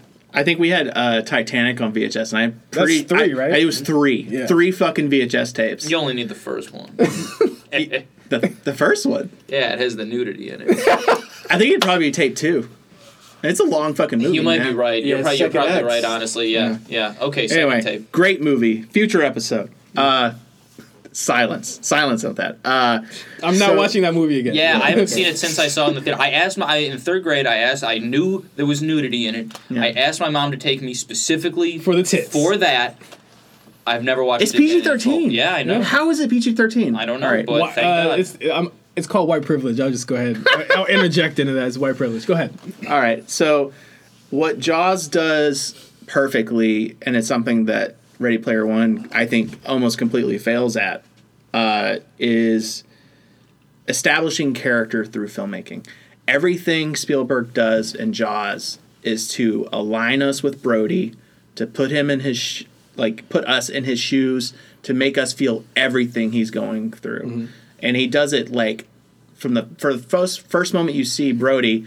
It's like a shot of the ocean through his bedroom window, and Brody literally like stands up into the shot, and it's like we're being aligned with this man, and it just keeps going throughout the movie. Like uh, shortly after that, he's on the barge, and they're like going out to like try to get the like Boy Scouts out of the water because you know there's been a shark attack, and it's just like this one wide shot for the whole scene. With the mayor on the boat. Yeah, the mayor, classic. all the all the townsmen, they all come in and they and, Spielberg one take. and they they surround him in this wide shot, and we're supposed to feel like, oh my god, like we're being surrounded. We are Brody, and like he just that's all he does throughout the entire movie is just keeps aligning us with Brody. When he sees the little boy getting eaten while he's on the beach, it's that famous Zolly shot where he like you know dollies and The, up to Yeah, Brody's yeah. face. Yeah, it's Yeah, yeah. the beach gets Yeah. further It's behind like- him, and it's a shot that you know not only establishes the horror of realizing that this is actually happening and like he could have maybe stopped it it's all real but it's again it's putting us right in there with them everything spielberg is doing with the camera is making us align with this character and it's just I And I don't think know. in a lot of ways, even i- introducing Percival, it's not in this. It, in a lot of ways, he tries to do that in Ready Player One, but he, I think he like kind of falls flat. Like I think he does it well in Jurassic Park. Oh my god! Oh, He does it well in Jurassic all of Park. his all of his movies, like his early films, and, and Jurassic is more, I guess, later because it's '90s. But like all the shots in Jurassic Park are from the level of the humans. Yeah. like looking Yeah. up, being overwhelmed by these dinosaurs. the dinosaurs. shot that you're talking about, the rush up to his, to uh, Brody. to Brody's face on the the, Zolly, beach, yeah, uh, is it's a very different type of shot, but it makes me think a lot of uh, when uh, they're driving the jeeps around the property on the park in Jurassic Park before they've seen any of the dinosaurs. yeah, and before you, I think before you see the dinosaurs, they hold on Alan. And he's like he kind of stands up in the jeep and Yeah. takes his hat off, and it's it, the camera goes up with him. Yeah, and yeah. You see his reaction to it the before you mm-hmm. see them, and it's it's like that. yeah. And, and even in ET, like the camera is at the level of the kids, Sure. and the way the adults are shot is always like from like lower looking up. They're like these mm-hmm. like weird towering- authority. Yeah, towering authority figures. Yeah, and Ready Player One has none of. You just made. You just like I know. made that movie like I watched it maybe two weeks ago. We, we were supposed to do this the first time, and I was like, I hadn't seen it in a while. Yeah. So like when I saw that shot, I was like, holy shit! Like Ready Player One does absolutely none of this. You're kind of thrown into it, and I think the fact that it hides behind so much CGI is really the reason. Like, there's no Yeah. point of reference there. Like, yeah, and it expects you to have seen a bunch of other, not Movies. just movies, but Spielberg movies Yeah. Yeah. almost. Uh, Yeah, and what I like about Jaws to piggyback off what you were saying with his like camera as character sort of approach, where it's Mm-hmm. like this was Spielberg in '75, so he was just turned 30, maybe. He was Like, very young. Very young. He had maybe done two features before this, maybe just one. Spielberg made Jaws. We're recording a podcast about Spielberg in a basement. It's brutal. it sucks. yeah, he did like that one TV movie about the trucks. Uh, Duel. Duel. Duel's great. Which is like a monster movie in itself. Yeah. Because like these trucks become Duel, these Duel and Jaws are very connected. Yeah. Yeah. and uh, but it was it was also like this flashpoint moment where it was here's this emerging singular voice like altruistic singular voice but he was cribbing from the greats before him in- in such a blatant way with that famous Z Zolly shot on the beach I mean that was the same sort of Zolly shot we saw in Hitchcock's Vertigo uh, this the approach where you you're either zooming in and dialing out or Right. zooming out and dialing in so it creates this weird um, sense of chaos and tension between character and environment. also used to good effect in comedy. Oh, very much so. Because it is a disorienting thing. It is to express what these characters are I'm a big sucker. I don't know what the, the name of that shot is. It has a specific name, but I. Zolly shot. Zolly. Zolly. Oh, Yeah. okay. Zolly. Dolly. Dolly Zoom. Zolly. Oh yeah, okay, yeah. I'm I even in shitty things when it happens, I'm like, oh okay, yeah. I mean, one of the I best like is this. in Goodfellas too. I mean, Scorsese uses it all the time. Yeah. Oh, yeah. But uh, Hitchcock kind of was. I mean, I'm sure there's other European guys I might and, and women I might be forgetting, but um, that sort of plays into what made this movie so good was you don't see the shark for half of the movie, and it's this. The, uh, leaving things to the imagination and what you can't see is even more frightening than what you do see. But a lot of that was circumstantial because the fucking animatronics kept breaking and they couldn't use the movie. Yeah. they couldn't use the shark for half of production. He was like, "All right, we're just gonna have to make this like the uh, the specter of this thing becomes the scariest part because they spent a lot of money. It was like a million bucks at the time, which in 2018 money is probably like It's nothing. It's a penny. It's probably you know what I'm saying it's probably like 10 million dollars back then, like 15 million or some shit. But like The whole budget on, on something else. yeah, on something else. So like Spielberg was this resourceful, like still like had, had that sort resourceful, scrappy student film, or student director in him, but was able to elevate it to to high art. That yeah, I mean it would influence every fucking movie that we The watch. shark today. still looks good. Still looks good. Animatronics, same reason why Jurassic Park still looks good. And he I'll take animatronics. that shit over- Jurassic Park looks amazing. amazing. Yeah. I'll take that shit over CGI any day. and he like still I think considers Jaws like an unfinished film. Like that's What? how many problems they had on set. Like he just like he did what he could to get through it. And I think, you know, when these great filmmakers are put in these problematic situations, a lot of times we get some of their best works. I mean, same thing with Lucas and A New Hope. Like Yeah. they they go through this shit. Uh, Coppola and Apocalypse Now and De you know Palma, De Palma Scarface. it's it's kind of why like it's not it's kind of why it doesn't make a lot of sense for like the current franchise blockbuster model which is pluck indie filmmakers out of their thing mm-hmm. and like what are indie filmmakers good at dealing with a limited number of resources to tell A bigger a, story. a s- a- an unexpected story. Mm-hmm. Limited number of resources, unexpected story. So why don't we give them unlimited resources And the most expected to tell story. a really prepackaged story? Like no wonder these movies just aren't good. Uh, but it's like not Brody is amazing. I, I think he's he's an amazing character. He's like the the reason you can't really write that type of character anymore is because people like him did it so well, and not him and Spielberg. And, and do, do you find that there was allusions to Ahab and Moby Dick? Oh yeah. yeah, I mean, sure, and I, mean, it's I not, think Quinn is Ahab. Yeah. right? yeah, Yeah. which I think it's always cool, like in anything to kind of insinuate that like another character is like a stand-in Yeah. for another character. Yeah. Uh, and uh, and yeah, and so yeah, Brody is amazing, but Quinn is amazing. Quint. and Quint, it's Yeah. Quint. Quint. Quint. I never knew that. What and what's the other guy's name? Hooper. Hooper. Hooper, Matt Quinn, Hooper. And, and Brody. Yeah. So Hooper! so A, yes. So A, they all have these great like uh look very like American without being like out of the box American names. And it's like And- every white person at Coachella's name too. Hooper, Quint, uh, Brody, we're out. Let's go. But, but now Get the now, Molly, now rock. they're first names. what? Now they're first names. Right. Exactly. Yeah. Uh, and you have like like Brody is like this everyman character. Hooper is nerdy. Quint is like a tough sailor guy. So you have these like three.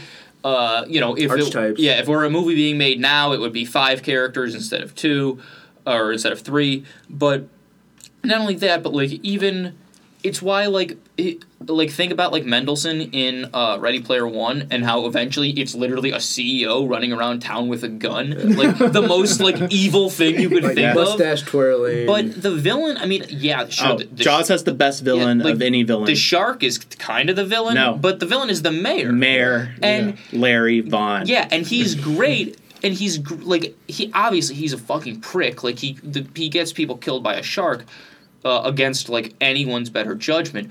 But it's not like that. Like you you really you're like yeah the, the guy's the mayor. Like nobody's gonna come. Like if nobody comes to town, then the whole town is gonna be broke. And if the whole town is gonna Yeah. be broke, everyone's gonna be sad. So they have to keep the beach open. And like yeah, he's like a used car salesman, but like he, he does kind of have to keep the beach open. Like Go ahead. Yeah, no, uh, uh, you're exactly right. And there are parallels to Ready Player One. That I mean, that is sort of a through line in Spielberg's career was this uh, disdain and distrust of authority, of bureaucracy, of uh, dare I say capitalism, even though he's a billionaire and talk, talk about that. There- there- private staircases. yeah, yeah, you know, you, you know, it's. I mean, that's why Middleton became this like almost more cartoonish than Bezos, and it doesn't get much more cartoonish than him. But um, yeah, like the the shark is not the villain in this movie. It's uh, it, it- we It's capitalism. uh, as much as I want to say that, I was going to say it's it's uh, it's more like governmental oversight and o- and failure to protect its its um, its, People. its denizens. Wouldn't you say it is capitalism though? Because they want the money. Save money. They need They- money for July Right, well, they're, they're inextricable from one another. It's Yeah. uh, it's power and capital over uh, Wow, remember when over plots safety. simple? plots were simple. Like that I was a simple plot right there. It is. I mean, it's kind of like it's like it's the the the shark isn't even the villain because it's so simple. Like Yeah. a shark. It's just a has- force of nature. Yeah, it's it is the like best other than like a storm. A shark hasn't evolved in the time that most things have died out and like been repopulated like a million times over. Like they're sharks are the same now as they mm-hmm. were. Mm-hmm. Like it, even I say I love people are like, oh, I love crocodiles and alligators. I'm like, well, they're like dinosaurs basically, and they are, but they got a lot smaller and shit. Like sh- great white sharks haven't changed because they haven't had to. They just swim and eat. That's the all they do. Yeah, so you can't be fucking mad that like the shark is eat like it, it's a shark. You go like into it- his, ter- Yeah. his or her territory and and and get mad when they want to fuck you up. and so it almost becomes like a, an uh, existential movie in a way that like movies aren't really Yeah. anymore like you know I, I, now if a movie even is like like if the day after tomorrow were made t- t- tomorrow i you know whatever the villain would end up being like some ceo who like has a weather device or something that Like, happened. would- Geostorm. there you go Geostorm. So, um, one thing I do want to ask before we actually get to run down what Steven Spielberg should be doing, uh, what about Jaws isn't so perfect? I know Wes, you think it's perfect. You can you can tap out of this if you will if you like. I'll try to think of something. But we, we I think we all like we're in consensus that this is like a fucking amazing movie. I, I couldn't find anything even when I tried. I mean, I'm sure if we went with a fine tooth comb, there'd be some some writing problems. I mean, some obvious There- yeah. animatronics. There's some obvious animatronics. Yeah, I mean, he- Well, here's- we here's- can't hold the, the era in which it was created. Uh, we can't hold that against it as far as the technology available. But like I would, I we would can say, in terms of sorry sorry go, go ahead. I, I would say, you know, just probably I'm sure there's some boilerplate like script scripting issues, but I mean the performances were all fire. The uh, the the shark looks great. It's lean. It's not too long. It's uh it's fucking scary. I mean, Do- uh, here's the thing. I, I I don't think there's anything. I as I've said about uh, 2001. I think if you told me Jaws like was the best movie, I I would say like I I wouldn't think that, but I wouldn't really have a great argument against you. I Right. think it's a really. I think the best things are at an exist at an intersection of art and pop. I mean that's why the best music is is great. That's why the best like that that's what the Oscars should be rewarding more often than they actually are. You know that and Jaws is that. Uh, if Jaws were made uh, tomorrow, uh, the main cast is is three white guys.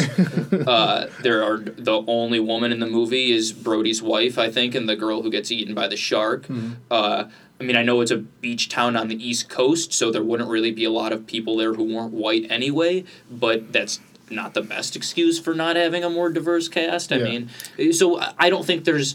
I have no outstanding issues with it. I think if it were being remade today, it would you'd have to do it a lot It'd be differently. very different. But I got two complaints. I just thought of it. okay. Uh, so I don't know if you guys remember this, but they're having like a town hall meeting uh, after the Kittner boy gets eaten Yeah. on the raft, and there's this fucking asshole making jokes like uh, it's like the same fucking day that this boy has been eaten. So I don't like that guy. Yeah. What's he doing? I mean, actually, I, I I I have a good after this. oh, I, I got one more. Twitter. They predict that. Yeah. No, it's, that's not created a problem. It's not a problem. I just thought it was weird. Uh, the, the, there's one part I do not like. Um, when Ellen Brody sees off uh, Martin Brody when he's going off on the, Yeah. the trip Yeah. with Quint and Hooper. Uh, Quint is just being a total piece of shit. He's talking about like fucking hookers, I think, and like oh, he's just being really foul, and she's getting upset, and she's like, "Do you really want to do this?" And he's like, "I gotta do it," and like she kisses him goodbye, and like Quint's like. What are you doing? Come on, we gotta go. Stop being a pussy. Come on. And she she gets upset and she cries and she runs away. And it's the last time we see Ellen Brody. Oh yeah, it is. And But that's the- Until the shark starts haunting her in Jaws three. Uh, that's that's Jaws for the Revenge. Oh, uh, terrible God. movie. I didn't Um, see Fast but that's that's Spiel- kind of a Spielberg's hat. that's kind of a shitty last moment for Ellen Brody because she's a pretty strong character the rest of the film, and it felt like I'm gonna make her a damsel that runs away At the last five seconds. but I get it. Like, I mean, Quint's being terrible. This is a terrible situation where her husband's going to be on this ship with like a total psychopath and a, A nerd. diggy, basically. Yeah, but I, I don't know. Like that part's a little like showing when this movie was made. Yeah. Um, Well, shit. The same problems arise in Ready Player One with how he writes female characters. oh, that oh, very problematic treatment of female characters in Ready Player One that we kind of didn't talk I mean, about. we're but forgetting this is the guy who wrote, co-wrote the Indiana Jones script with George Lucas and was like, she should be 13 and they should Oh, have a crush on each other.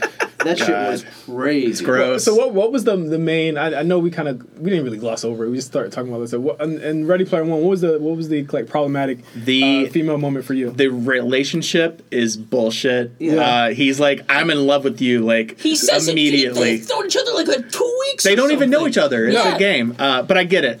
Guys, I've been in an online relationship. I get it, man. It's, weird. Yeah, the whole the whole thing felt very like they re- they return from the Oasis. Their their cities and homes are still ravaged by Yeah. economical and environmental disaster. Let's hook up. But the moral story is Wade got to make out with the chick. Yeah. And that's really all that matters, especially if you're like a mouth breather. Gamergate, who this movie might have spoken to. On Yikes! Yikes! Uh, well, uh, not people like you. Who, you guys are good Gamergate, bro. Um, I- don't don't put Do Gamergate not- in it.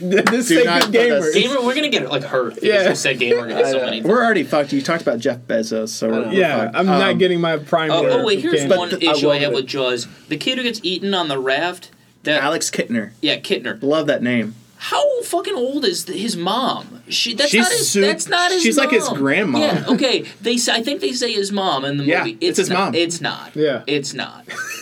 They- she's Um, foster mom. yeah it- yeah, and she's fostered a lot of kids before him. Before we move on, I would like to ask: uh, Have you guys ever read the book Jaws? No, No. never. Did you know it's based on? I a book? did not it. know. No, it I didn't based know on that. No, Really? I knew, I knew know. that. I just never read it. It's very different. Uh, I would say it's way worse. I think Spielberg and his screenwriter made a lot of really source great changes. Just to let you know a little bit about the book, uh, Ellen Brody's character is way more problematic in the book. Uh, she really wants to be like wealthy and she wants to be a part of this like wealthy society and in Amity and she is taken back by Matt Hooper who is a very wealthy man and she has an affair with him. Holy shit! She cheats on Brody and Hooper dies in the book and it's I think it's kind of implied that Brody lets it happen. Like Wow, that's crazy. And- that's fire. um, and Quint, uh, his death is way different. He he uh, I think he like harpoons the shark, and I may be getting this wrong because it's been a long time. He harpoons the shark. The shark like pulls him in the water, and he gets like tangled up with the shark, and the shark drowns, and he drowns. It's like a Moby Dick ending. Okay, yeah. Uh, so the shark does not blow up in the book, which I, as ridiculous as it is, It's it's the awesome. perfect. I love the It's shark perfect ending. exploding. the greatest thing. a a shark smile, right? exploding, Smile, you son of a bitch. Smiley Yeah. son of a bitch. It's the best ending that movie could have had, and I think Spielberg, you know, it's like a move that if he did it today with something, we might be like, man, come on, but like, Yeah. it's so perfect, and he knew what the audience it's wanted. because they've sold Brody for an hour and a half beforehand. and you're like, you okay, want it, Yeah. because because Brody's been like, he's been slowly becoming a man through the film. Yeah. Like when he starts off on that ship, he is like, he's a fish out of water. Yeah. He he doesn't know how to tie like a knot. He he shouldn't be on this boat. And then by the end of it, he's the only one like still fighting. Yeah, and he's just so like put upon when he delivers the line. Like he just wants to go Just- yeah, home he so go home. bad, and then he shoots the thing, and it's so like a shark exploding is like Yeah. it's awesome. and like he and Hooper like swimming back to shore together, like total bromance. Yeah, the- like it's perfect. the reveal that he's alive. Oh, I uh, love it. You know this. I've basically stolen it in in scripts that Yeah. I've written. Uh, it's it's fantastic. All uh, right. So, just to wrap up this episode in a neat bow, yeah, uh, quickly, what do you guys think Spielberg should be doing? I'll start with Eric. You know, he his late career, and by late I mean like after the terminal, so like 2005 ish, Spielberg has been really strange because he's made really pleasant and watchable and fun and like really formalistically impressive movies like Catch Me If You Can and and Lincoln, which like I think is boring. and- Munich. I love Munich. we can talk about Munich. That is Munich is complicated. it's I have a complicated relationship with it. Um, where it's again he he like tiptoes that line of actually saying something really um, really important about Israel and geopolitics, but even just the se- action sequences alone and and the shootouts are just absolutely breathtaking. And like the, the flashbacks to, to the to the airport and to the Olympics getting the Olympians getting high, um, taken hostage was just fucking incredible. Um, I feel like he's in cruise control now, and in a way that wasn't as apparent in like the early aughts, where like I think um, Minority Report is an absolute masterpiece. It's I think that is his best movie. Uh, I would hold that above everything from Schindler's List to Private Ryan, everything. He's only credited as director of Minority Report. He does not have another credit. Right, the yeah. Movie. Um, but th- my problems that I see in like uh, War Horse and The Post and also Ready Player One, it's just um, he's sort of it's not even resting on his own laurels. It's like trying to re like it's like he's banging on the window reminding us of these laurels where it's like i'm still good at uh, dramatic storytelling and also video game uh, fantastical um, uh, dreamscapes but I, nothing just everything just rings Well, hollow like this window banging thing you're saying, it's like it's a guy who's like, "Hey, let me back into the party, man." Sort of. And it's like you were You're- just you- inside. Yeah, like, you- what, what the fuck happened? we're at your house. We are at, we are in your house, Steven. Crooked Steven, we are in your house. Like I, I his influence and fingerprint on f- cinema is undeniable and sh- and I I'm not trying to have some revisionist history where he he's not like Clint Eastwood where he just makes completely unwatchable things now and like it makes me want to re uh, interrogate his entire career like I fuck Clint Eastwood. I haven't given up fully on Spielberg. The Post was laughably bad, but like You think there's still something there? there's something there because even in, the, in the, a laughably, laughably bad movie like The Post, there's still like moments of just like holy shit, he is he can shoot the shit out of a scene, especially when cramming 13 characters in one room and this camera does the dance around them. It's like no, this guy is the fucking master. But And even in the post, uh, which is, uh, I agree is bad. Yeah. uh, it was like really bad. Uh, it's he still manages a couple scenes That's what I'm saying, in the yeah. movie where you're like, ah, like he is like it's like when you listen to an album and like it sucks, but like the one song is like. makes it worth it. Oh, like this is like if he's actually doing it, like he is still the Yeah. best. Like when he is the best, he's still the best. when he gives and- a shit. Yeah. And so to answer, I'm I'm long winded as you guys know. I would say I would like to see him return to more sci-fi, Mm-hmm. not an already pre-existing property or intellectual property or some reference of another pop culture moment.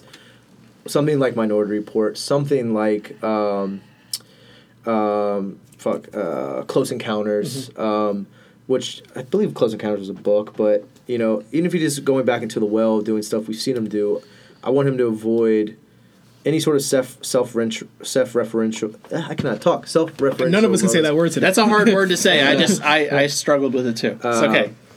But yeah, you know, so go back to sci-fi, motherfucker. sci-fi and just have fun. Like, if you're gonna do something like Ready Player One, like, miss the surface level moralizing that you do. Like, we should all just unplug because like, it's hollow at the end of the day. But you know what I mean. It's it's uh, I if you're gonna do something fun, at least just be fun and don't make us feel guilty for it. yeah. Um, but yeah, go back to even if you yeah, and fucking Catch Me If You Can was amazing too. All right, all right, Eric. All right, God all right, damn it. all right, Wes. He's broken my heart. Uh, you know, this happens with a lot of filmmakers as they get older. It's they kind of peter Boring out a little syndrome. bit. It, it's you know when you're younger, you're you're still growing up. You're dealing with a lot of life problems and struggles, and you know, I, I don't know how how old is Spielberg now? He's, Seventies. he's old. Seventy. Seventies. 70s. So I mean, you know, he's he's probably fairly comfortable right now. He's got a good chunk of money. He's got a family. He's a billionaire. Um, He's literally a like billionaire. I don't know I don't know what problems he would be really like struggling with. So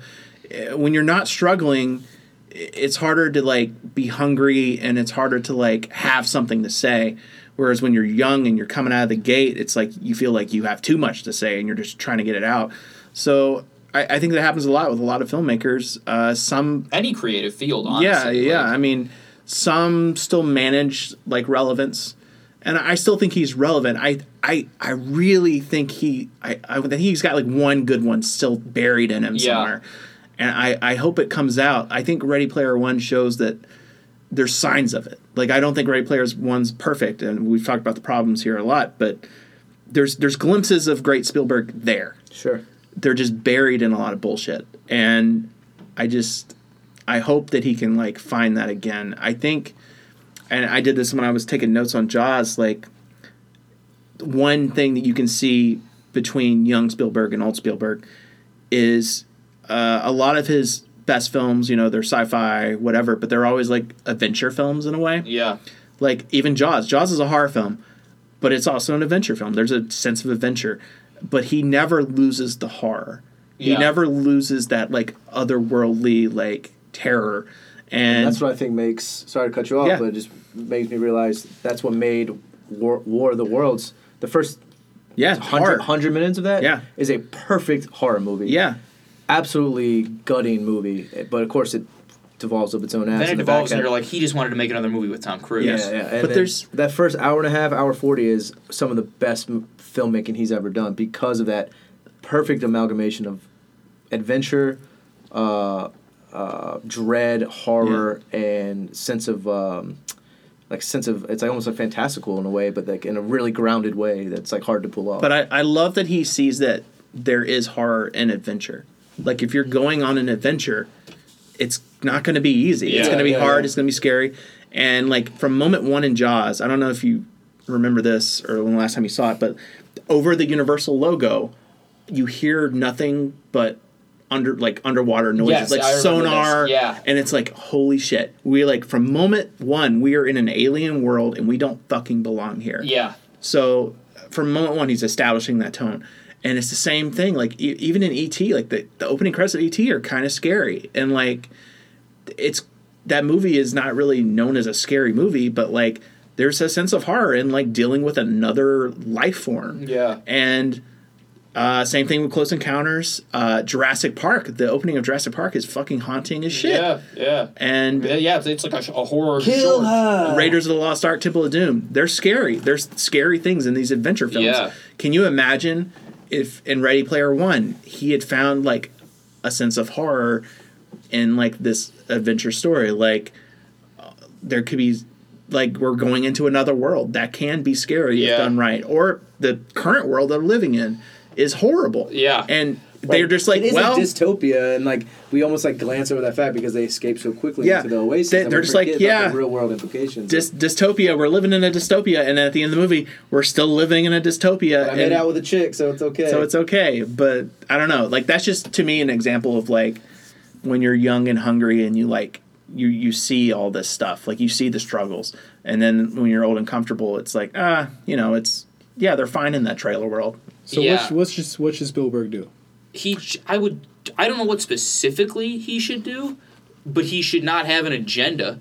like I think the problem with his post Minority Report movies and maybe post like like I think like you, Minority Report comes out and I like Eric love Minority Report, and then uh, like the Terminal and Catch Me If You Can come out and you're like. Oh, this is kind of fun. Like, what's Spielberg doing here? Like, this, these are different than he's made before. i think i know what he should do i think he should be uh, he should find something that he's inspired by something that like really grabs him like the material for like jaws like he read the book for jaws and was like i gotta make this. Something like that and i think he should be put in a situation where he doesn't have all the resources in the world. They did the same thing with uh, m. Night. Like m. Night was his career was falling apart and then blumhouse basically saved him. They're like hey you got five million dollars you don't you got no more Yeah. chances here like make it you have fucking five million work dollars in your current reputation. So, Yeah. uh, make a move. so he made the the visit which is pretty damn good I Yeah. like the visit. and then Visit. split which i i don't love split but people do I don't love Split, but I- I love the gimmick of Split. Yeah. Split. I like Split into the last five minutes of Split. but like i think i think if spielberg was put in that situation like in jaws where he doesn't he doesn't have all the resources in the world he's gonna have to be a creative problem solver i think he could make something really like interesting and like gripping again Yeah. so that's my thought i don't know it just feels like he's tr- like uh, all He's this stuff, like Bridge of Spies, War Horse, Lincoln. Like these movies all feel thematically linked in a way that's like I'm trying too hard in like my old age. Like Yeah. I've got I got comfortable. I don't really need to. I imagine he's not seeking out a lot of this material. I imagine a lot of it is finding its way to him. oh yeah and like big stuff that people that we just need to like we have to make this Lincoln movie where Daniel Day Lewis plays Lincoln, and we we should have Spielberg do it. And like, okay, like fine, you did it, like you made the movie. It's capital I important. Everything Yeah. is like has this air of Yeah, I don't want the air of importance. Like the reason that Minority Report is a great movie is because it's like a just a great neo noir science fiction movie, and Mm-hmm. like that's he's not trying to make a great neo noir science fiction. It just is one.